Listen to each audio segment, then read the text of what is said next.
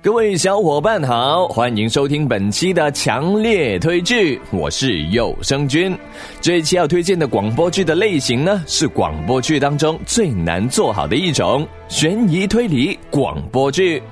那么这一部名叫《摄魂》的广播剧，虽然名字像是恐怖片，但却是一个不仅正经，而且非常具有电影感的悬疑推理剧哦。完全没有吓人的桥段，心脏不大的听众都可以放心食用。那么本剧呢，讲述了沐尘在一觉醒来之后，发现对自己最重要的人杜凡的所有资料和消息都消失了，连照片当中都没有了他的存在。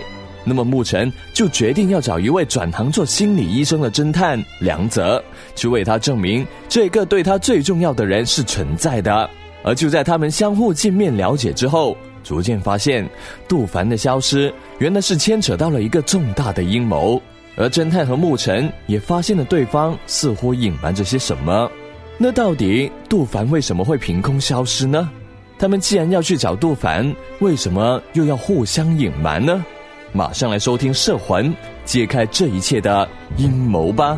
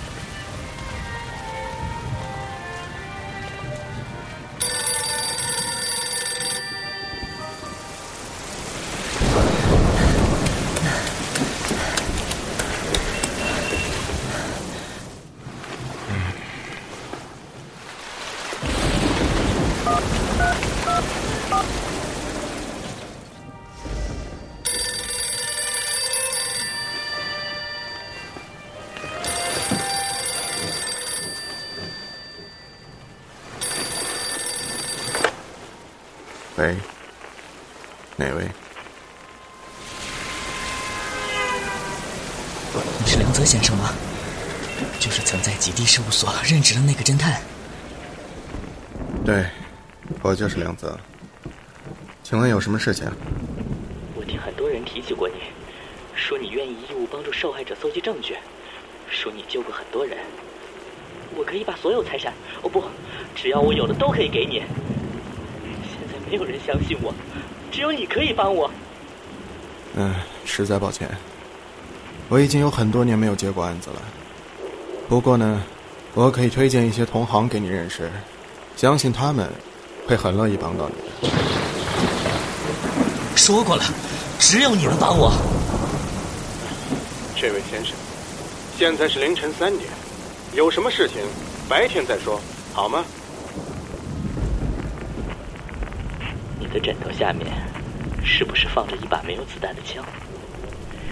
你是不是很多年不过生日了？我知道你从侦探转行做心理医生的原因。是谁？谁告诉你的？你究竟是谁？别急，我们很快会见面的。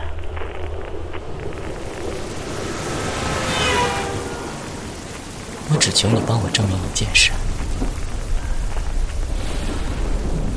我的爱人真的存在过。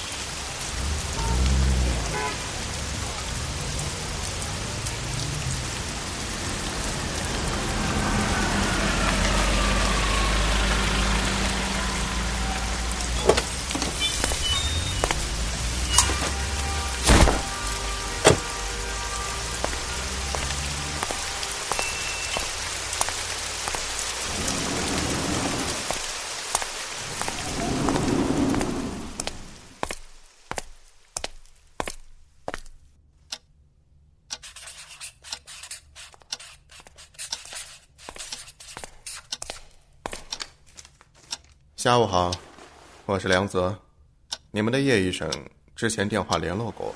您好，梁泽先生，请跟我来。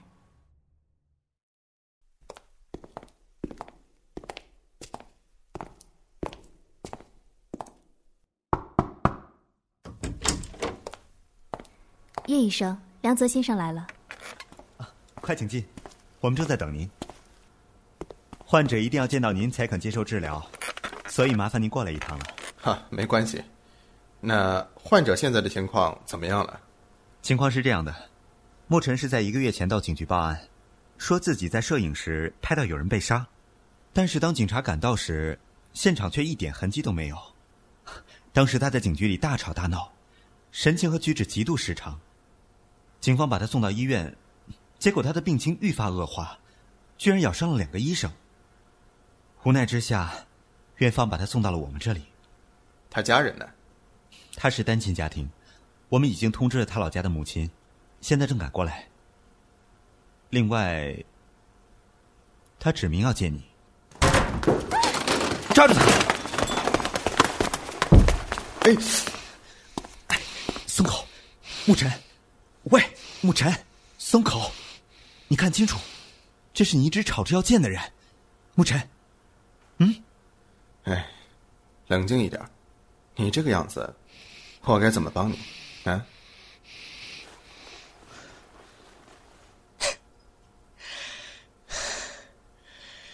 你终于来了，叶医生，对不起啊，我一时没注意他就。等会儿再说，你先拿纱布和酒精来。哦，好的。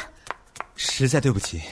他送过来以后，情绪一直很稳定，可是没想到今天又突然攻击人。哎，好，我没事。沐橙啊，你拜托我的事情呢，我都认真调查过了。啊，呃，来，过来坐。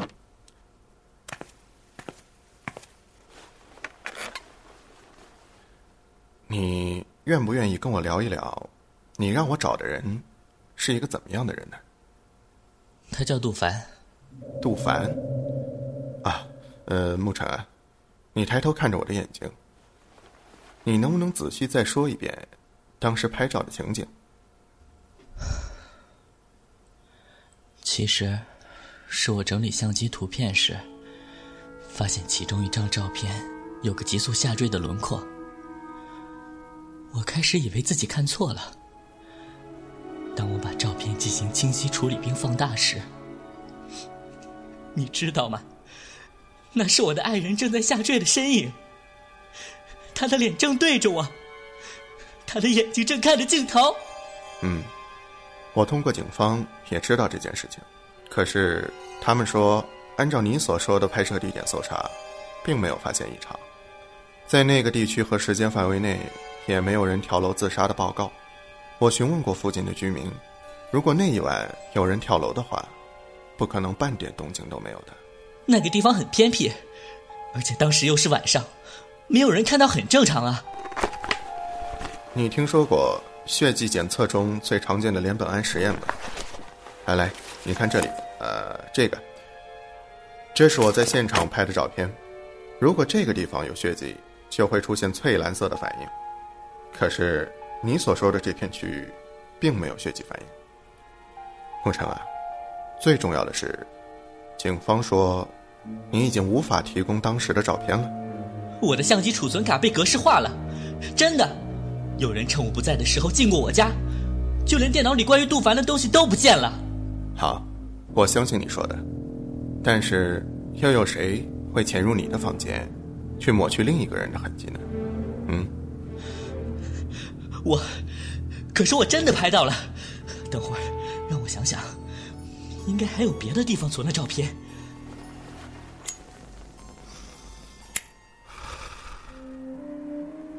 不急，你慢慢讲。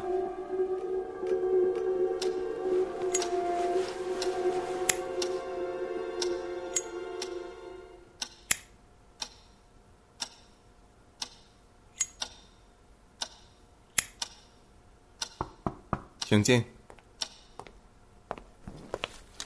手不要动，我先帮你包扎。最近少碰水。啊，我自己来，你先出去吧。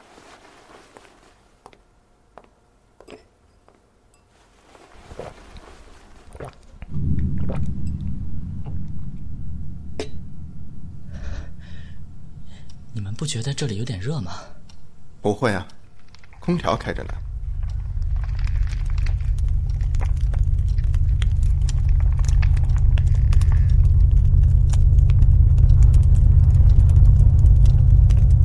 能不能把窗帘拉上？今天的阳光太刺眼了。还有这些文件照片，不要放在阳光底下晒。怎么可能？今天是……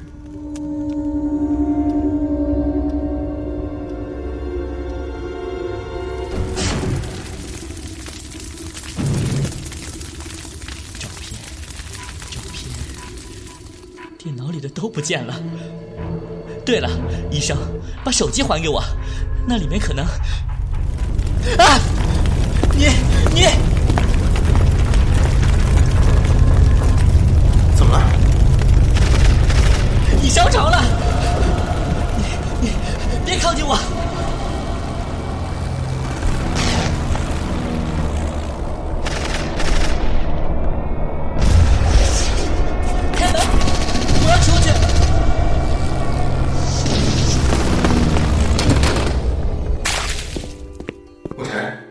吴晨，你冷静一点，没有人烧着，也没有阳光，今天是雨天，你没事吧？我的手机呢？我想起来了，医生，你先把手机还给我。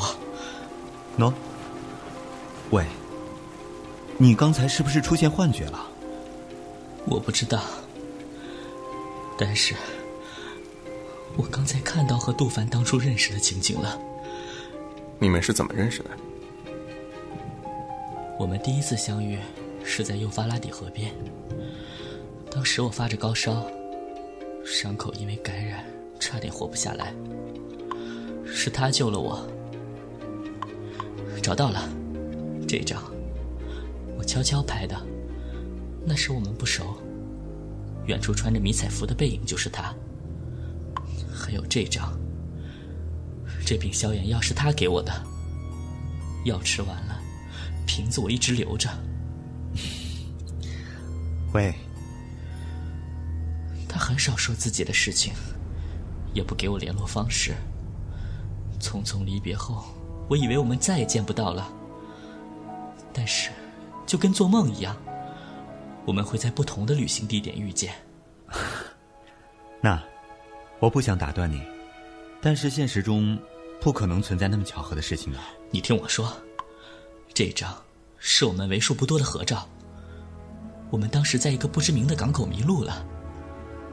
当时天虽然还没有完全黑透，但周围都没有可以落脚的地方。我们走了很久，精疲力尽，终于在天黑之前看到一点灯火。他很高兴，拉着我往前走。那顿晚饭是在渔船上吃的，空气里都有很重的海腥味儿。照片的远处好像很热闹，可我们周围很安静。他说，他喜欢站在暗处看灯火。可是，你拍摄的所有照片，除了风景之外，照片上明明只有你自己啊！你们看不见吗？他就在这里啊！不如今天就到这里吧。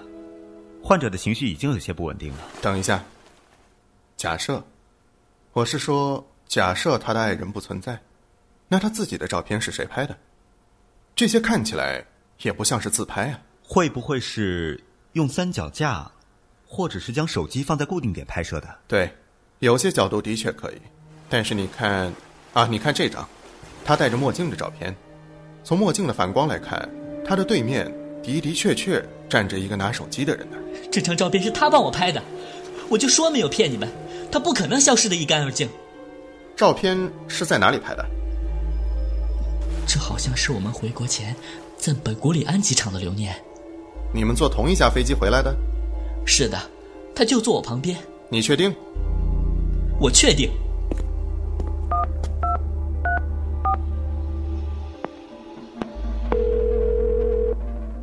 喂，你现在马上帮我查一点东西。对，呃，红色的 U 盘。找一个编号为 X 零五二四的照片，你看一下照片拍摄的日期，然后按照这个日期查找本古里安机场当日回国的班次。对，他就在上面。查一下坐在他旁边的人是谁。好，我等你消息。哎，慢点喝，你的手在发抖，身体还能坚持吧？我没事。你能为我来点好的消息吗？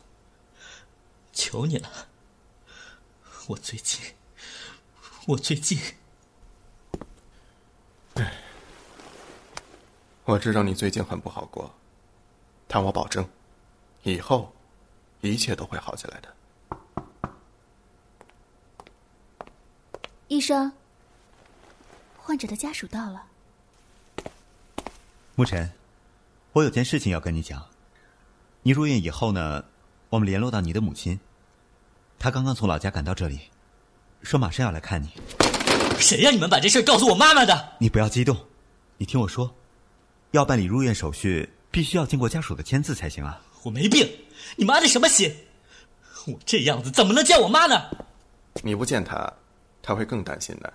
你不懂的，我已经好多年没回去了，我不想在最落魄的时候让他看到。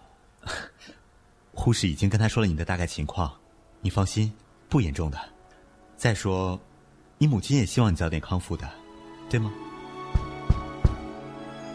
晨晨，你在里面吗？妈，为什么不接妈妈电话？医院打电话告诉我你病了，你到底哪里不舒服啊？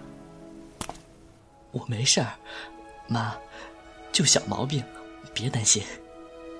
我怎么能不担心呢？我再也不想你在我看不见的地方。病了我都不知道，都怪妈不好，妈没用，让你背负那么多。别人家的小孩还在上学，你就出去打工了。等你好了，哪也不去了，咱们回家啊！开开门，开开门啊，让妈看看你啊！这病会传染的，就跟我小时候起水痘似的。医生说很快就能康复，到时候我哪里也不去，就好好陪着你，好吗？好，好。他们说这里是最好的疗养院，一定能把你治好的。医生，医生，求求你救救我儿子，他从小很聪明，很健康的。肯定能尽快恢复，对不对呀？嗯，您放心，我们一定会尽力的。当然，同时也需要患者积极的配合治疗，还要学会正视自己，对自己有信心。而且呢，现代医学已经很发达了，许多患者在经过治疗以后，都可以像正常人一样回归社会。他们有的结婚生子，一样可以生活的很好。真的吗？我儿子到底得的是什么病啊？嗯，闭嘴。虽然还没有确诊，但是目前根据患者的症状和脑电图成像来看，有可能是精神分裂。我叫你闭嘴！啊，小心！你才有神经病！你别想把我困死在这里，我正常的很。你没事吧？唉。喂，啊，是我。查到了吗？什么？名字没输错吗？啊，嗯，好，我知道了。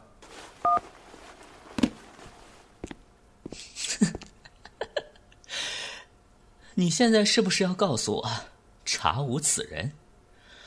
帮我拍照的是随便什么路人，或者是游客？事实上。我们通过海关出入境管理处，并没有查到你的出境记录，也就是说，正常的途径下，你根本没有出过国。过去的那些事情，要么是你凭空臆想出来的，要么你记忆中许多的讯息都是错乱的。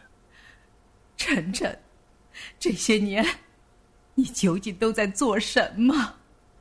为什么我打你电话总是打不通？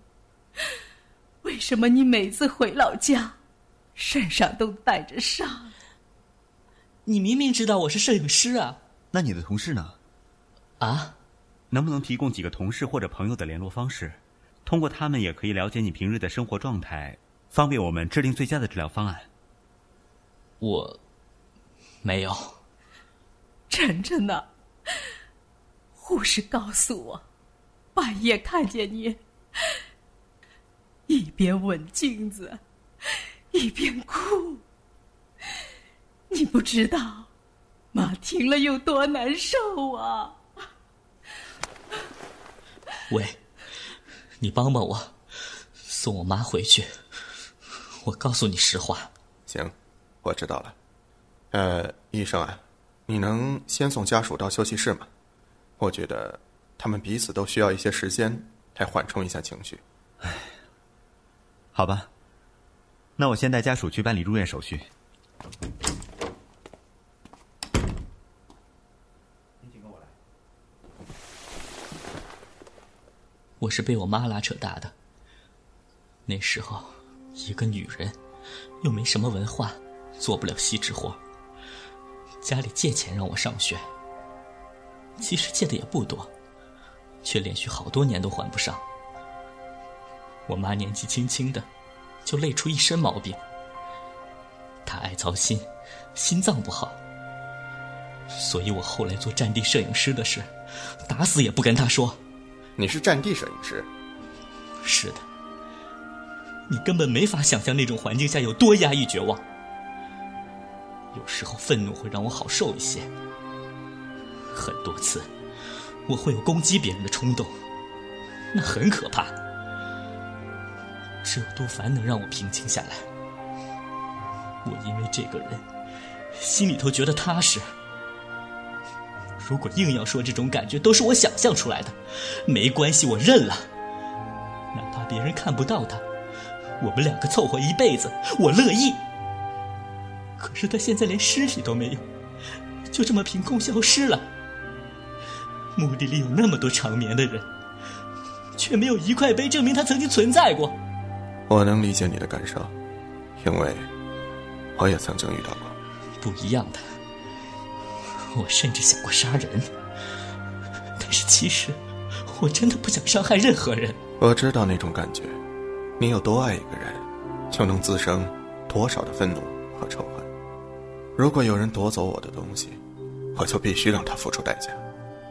也许有的时候，你会停下来，问自己的底线是什么，但同时也发现，早就没有底线了。杀戮本身就是一种不断放大的欲望，染上了，就停不下来。你说，我是不是真的有病？我和杜凡之间，就好像做了一场梦，明明是朝夕相处的人，睁开眼就不见了。我连再见都没有说，我好想跟他道别，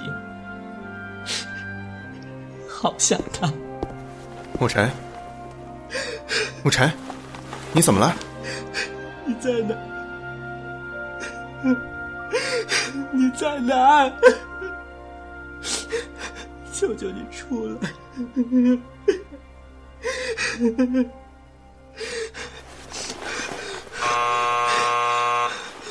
你坚持一下，很快会有人来帮忙的。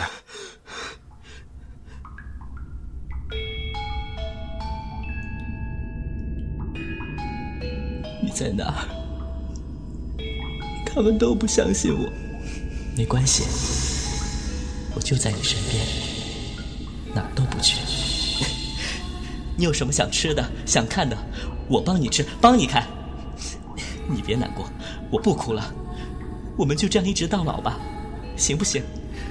行。我好想你，我知道。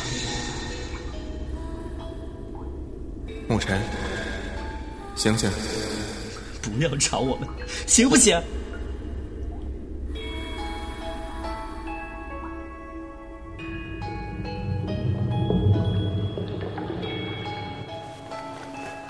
幻想出来的东西，随时都可能崩塌。杜凡只是你极度孤独压抑状态下幻想出的安慰。坦然面对现实吧，我知道，你可以不依赖任何人，好好的生活下去的。那我的爱人怎么办？重点不是爱人，而是被爱。幻想不能弥补你内心缺失的东西，它只会让你沿着心里的缺口不停的下坠，最终坠落到只有你一个人的世界里，自言自语。所以，是时候让他离开了。你是被派来说服我的吗？不，我只是来接你回到现实的。什么是现实？跟我来。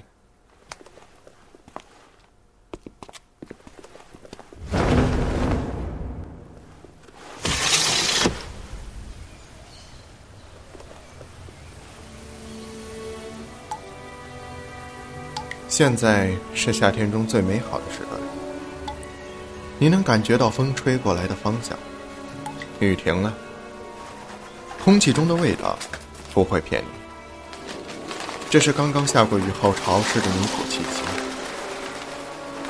最后一群鸽子在楼宇间盘旋，千家万户亮起灯火。你看，被霓虹照射的那条马路。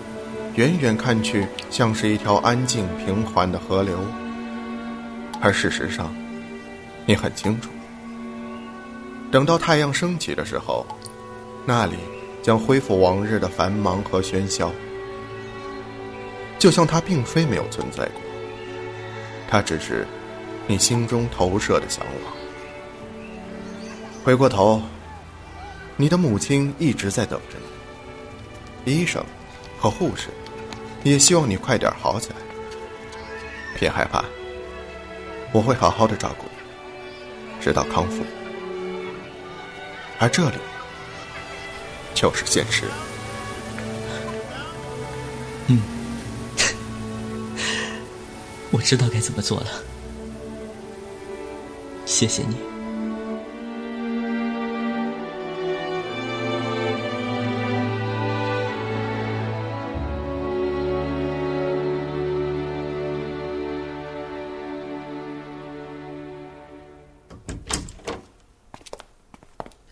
情况怎么样？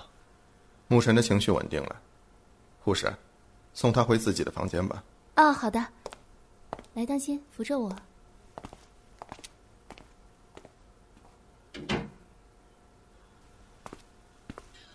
哦，表演结束，还真够累的。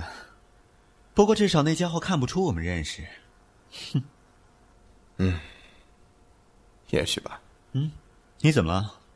又不舒服了，你还在坚持音乐治疗吗？效果怎么样？还行，我只是不想让自己的耳朵静下来。嗯，放心，我知道怎么能让你舒服点儿。哎，话说回来，你是什么时候察觉沐尘要找的人就是那个杜凡的？我之前接到过沐尘的电话。随后彻底调查了他的背景。据说杜凡有个保护的很好的恋人，现在看来就是他了。暂时我还不敢肯定他是真的疯了，虽然脑电图的结果的确有些异常，但是我总觉得哪里怪怪的。我不清楚究竟是谁给他关于我的消息，而这些消息，除了内部几个人，不可能再有别人知道。从沐尘的表现来看。他的确受过很大的刺激，但直到现在，我也无法断定他从警局一直闹到这里的意图。也许是专门为了见到你的。哼，见我做什么？他不可能知道是我杀了杜凡。哼，既然有那么多疑点，那你干嘛不直接杀了他？他的眼神太熟悉了，那种痛苦让我想起很多年前的自己。过两天再说吧。再说他刚到警局闹过，现在下手太仓促了。没关系，我可以帮你。不，那件事与沐尘无关，你不用插手。还有，最近这段时间，不要来找我。切，他们需要你的时候，你躲不掉的。哼，我知道。可杜凡存在的一切证据都已篡改，怎么还会有漏网之鱼？他的尸体是你处理的，你确定已经死了吗？当然，我办事你还不放心吗？不说你的那一枪，光是中的毒，他就已经必死无疑了。也多亏你的福啊，我什么也没有问到。哼，如果不是我，你根本没有机会靠近杜凡。不说这个了，现在看来比较合理的解释是沐尘在无意间拍到杜凡死亡，精神受到刺激导致现在发生的状况吗？嗯，不过倒是还有其他的可能性，比方说，摄魂。摄什么？这些年我去过很多地方，听说过不少稀奇古怪的传说。据说在一些古老的部落或村寨里，人们对拍照非常的排斥。甚至有一种与生俱来的恐惧，因为他们相信，照相能够摄取人的灵魂。你的意思是，难不成杜凡的灵魂通过拍照进入沐尘的脑海里了？你别跟我开这种玩笑了。我们这种人最不信这些。你难道忘了著名的一八九六半岛磁场实验了？切！不就是一个神经病老头说自己见鬼了吗？你错了，那不是鬼，而是人的磁场。当年那位俄国的科学家在进行脑电波实验后情绪崩溃，就是因为他说他感应到了死者的悲伤。哼，那他跟杜凡有什么关系？你听我说，每个人都有自己的磁场，我们不断的被别人的磁场干扰，也同样影响着别人。就像有时候你明明没有和这个人交流，但是却很奇怪的感受到他的喜怒哀乐。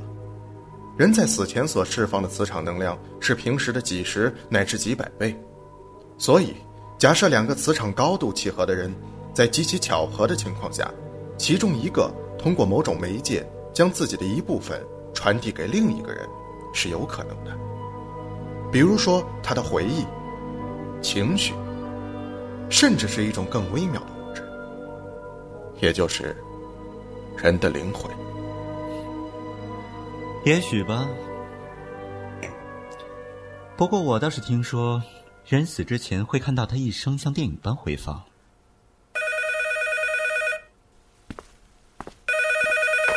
喂，患者已经稳定下来了。他说自己刚才在房间忘了东西，一定要回去拿一下。什么东西？这里好像没有他落下的。喂，喂，奇怪，他说要回来拿东西。我先回去了，手头还有好多事情要处理。哎，你看到我的手机没？文件底下那个不是吗？这不是我的手机。等等，这个手机是一直保持通话状态的。沐尘，你要干什么？你你怎么会？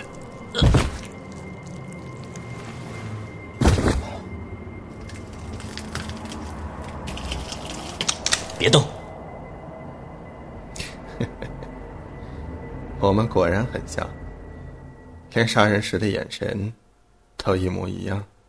从你踏入这个房间起。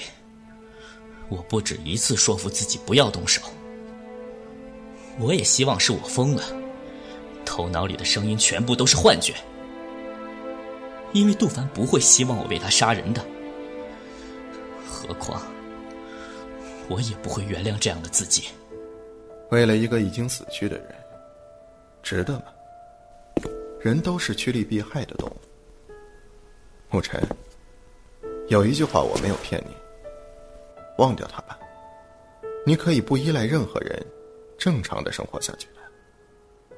对，你们都说应该往前走，向前看，好像这样才是人生的意义。我知道，有一天我肯定能恢复过来。不会再闭上眼睛，头脑里有双倍的绝望，也可以安安稳稳的睡上一觉。杜凡，最终会成为一种情绪，大不了就是一声叹息，然后我像个正常人一样生老病死，最多百年，也成为别人口中的一声叹息罢了。但人活一辈子究竟是为了什么呢？别人眼中的正常又算什么呢？来，乖孩子，把枪给我，这就对了。对不起，嗯，沐尘。对不起，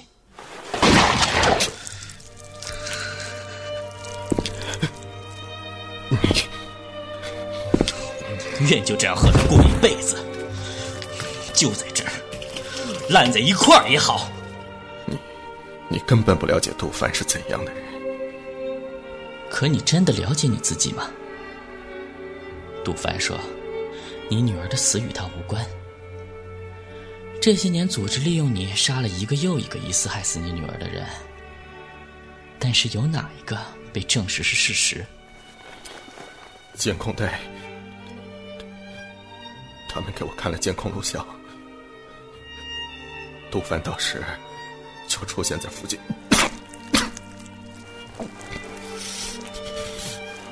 手上沾着血。他确实进入过你的房间，但他只看到你拿着枪，而你的女儿就倒在你的脚下。你为什么不再讲证据，盲目的杀人？你为什么改行做心理医生？在枕头下放手枪是你的职业习惯。但是为什么不放子弹？为什么绝口不提生日？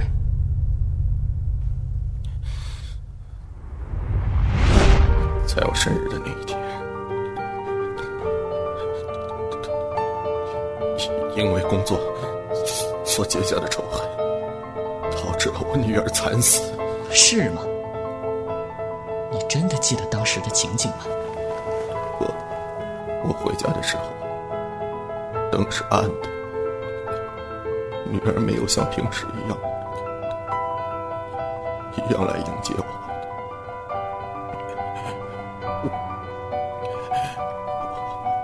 我跑到房间拿枪，床头的镜子突然出现一个人的影子，镜子倒映出他站在凳子上，那个人举着疑似枪的东西。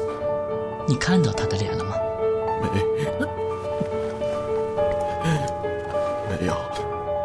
为什么不承认呢？呵 呵其实，不肯面对现实的是你吧？你在昏倒前，难道没有听到什么吗？那个人好像说了什么。他说。他说：“